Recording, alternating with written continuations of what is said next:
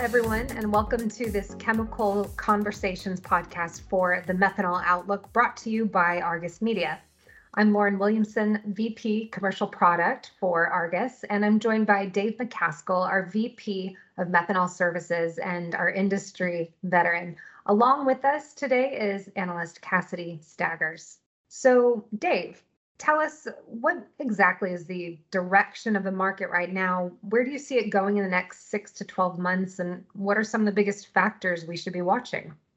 Sure. Well, the obvious elephant in the room, I think, to everyone is the Russia Ukraine conflict and the subsequent impacts we're seeing globally. Specifically in the methanol space, Europe and China have reacted quickly and most notably and we would certainly, I would certainly say this was completely expected.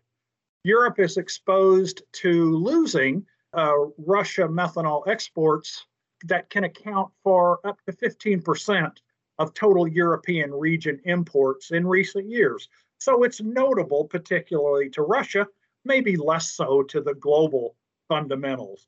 While we think this potential loss of volume shouldn't cause concern over the long run, the immediate reaction has been seen in the spot market in Europe, where prices have soared the last two weeks, and more than likely they're going to continue to rise until clear direction is seen in the market.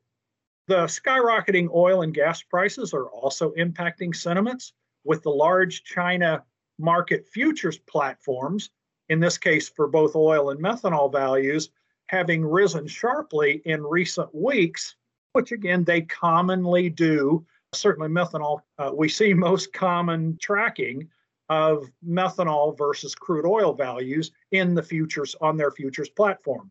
And while we hope there's a peaceful resolution soon, higher gas and oil prices are likely to linger. As such, the methanol price outlook for the next six to 12 months is having to move higher. And much of this upward movement will be heavily influenced by oil and gas values. Thanks for that, Dave. A lot going on in the world today. Looking maybe further out in the future, are there major expansion projects or regulatory policies that you feel could really meaningfully affect prices and trade flow? The answer here, I mean, it's an obvious yes to that question. Uh, we have so many things to consider, and, and let me touch on these. So, Russian sanctions and how long these sanctions may continue are, are going to have an obvious continuing impact and large impacts on global economies. For the methanol space, methanol sector, as I noted, the loss of Russian methanol exports into Europe is occurring as we speak, but it is actually minor in the global methanol balance. But it's going to take time for the domino effect of shifting trade flows to backfill European losses it's going to take a while for these to stabilize. And with that stabilization, then again, the whole world returns to a more balanced supply and demand fundamentals as well. The methanol industry is currently in a bit of a lull when we think about our look at new methanol capacity additions. But just the return to more typical industry operating performance, and by that I mean when we looked at 2021 industry performance, it's a kind word to say it was abysmal. So just the return of a more historically consistent operating performance is set to provide ample methanol supply for the next year or two.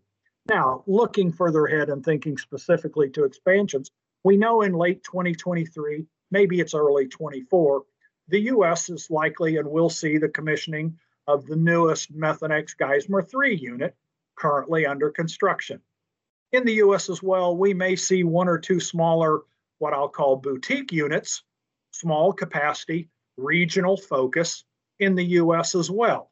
Then expanding to a more global view, Iran expansion plans will be key to methanol supply. Russia methanol expansion plans or announcements may be key to methanol supply. Unfortunately, with just the events that are happening as again as we speak, new Russia capacity expansion plans could see delay. And that's an important thought when we look at our next long term supply and demand update. But back to Iran, if I may, for a minute, there's as many as three new methanol units that could commission in the next several years. And quite honestly, it's possible all three could occur in calendar year 2022. The timing of these units, the timing of other new unit commissioning is going to weigh heavily on potential industry oversupply, or to the degree that they're delayed, will weigh heavily on the market being more balanced. Probably not short, but likely to be balanced. But again, that will ultimately influence price thoughts as well. I know you take a look at all of those capacity changes and the timing of supply in the Outlook service. So I'm wondering, maybe you could fill us in a little bit on what some of your favorite elements are of the Outlook service. Perhaps there's a particular piece of information there that you think has really good relevance to the readers. Sure. When I think about the Outlook, I certainly want to think, and I do believe that we present a good product to our subscribers and a product that fits their needs. I'm not so sure I'm going to point to a particular favorite element, but what I will say is the Argus team as a whole has a consistent message throughout all our respective outlooks and forecasts. And to me, the subscriber should find value in that. Collectively, we are subject matter experts from oil, gas, coal, through the refinery chain and into a wide footprint of petrochemicals. This consistent message is critical in the development of forecasts. And again, I truly believe critical and of high importance to our subscriber base. For the methanol sector specifically, knowledge of the energy complex and outlook, and particularly for us now in the last five, six, seven years, the olefin and olefin derivative markets or sectors are oftentimes key drivers to methanol forecasting and methanol thought processes.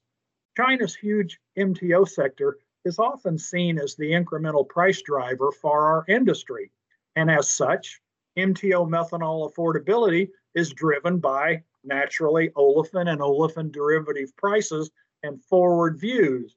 So again, for me, it's the blanket of consistency from you know wellhead to consumer product if you will that elevates the value in our outlooks so cassidy if i can turn that question to you now with your analyst cap on are there particular aspects to the service that stand out most to you yeah thanks lauren my favorite element is the visual changes we've made recently on the first page, and we've added a few different things um, a what's changed text box in two tables. One that shows the change between the prior and current month's forecast, and another table discussing near term price drivers. So I really like that we've kind of packed a lot of information that's important and high level on this first page in a way that's very visually appealing. And it's also easy to digest before diving into the more comprehensive market commentary. So let's take one more deep step into this service. Could you share with us, Dave, your method of forecasting 24 months ahead? Sure. I may not answer that specifically, but let me try to, how I often say, I can describe the covered wagons that are circling the campfire. So, again, firstly, we all, I hope and believe, hope the world will soon be past this Russia Ukraine conflict. This will dictate how soon economies, and particularly the methanol industry, can return to a more normal environment. Again, we all hope across so many bounds sooner resolution than not. I speculate at this time that, that regardless of this timing, crude oil and natural gas prices are likely to remain elevated through much of this year, maybe all the way through the end of the year. Higher crude oil prices translate into higher methanol energy substitution values. Methanol energy substitution values are one of many boundary setting mechanisms that we look at. In other words, you know, what is the equivalent price of methanol to compete as an energy substitute in gasoline blending, for example, as a substitute boiler fuel and are a substitute for cook stove cooking fuels. This alternate energy value, again, is one of the bounds. It could be one of the price paths methanol could take.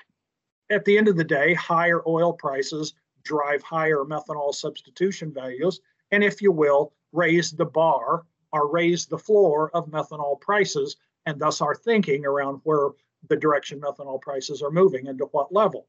Higher gas prices impact the production costs of methanol in most all parts of the world as well, and certainly as do higher coal costs or even crude oil costs. All drive higher production cash costs of methanol. And again, that can many times be a floor price setting mechanism as we think about different methanol price scenarios.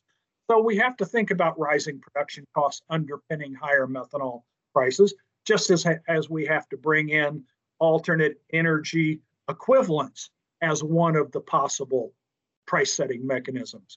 While there are many others for maybe the last six, seven, eight years or so, in other words, when MTO technology and commercialization was introduced to the industry, we lean heavily on MTO methanol affordability prices as this MTO sector, an incremental sector, if you will, often dictates China prices. And as a reminder, the China market alone is over 50% of global methanol industry supply and demand. So, as I often contend, as China prices go, so goes the rest of the world. And this is often, often the case. Now, you know, I could certainly cite an exception right now in that the situation in Europe is a more notable driver in the near term. But again, we hope those tensions and resolution are resolved and, and we drive back more towards the core fundamentals and energy complex, our MTO alternate economics that appear to be so often driving the industry. So that's just a sample of how we build the bounds of our forecast. Of course, then we literally have to react to what are spot prices today, what are posted prices are today, and what they might be tomorrow.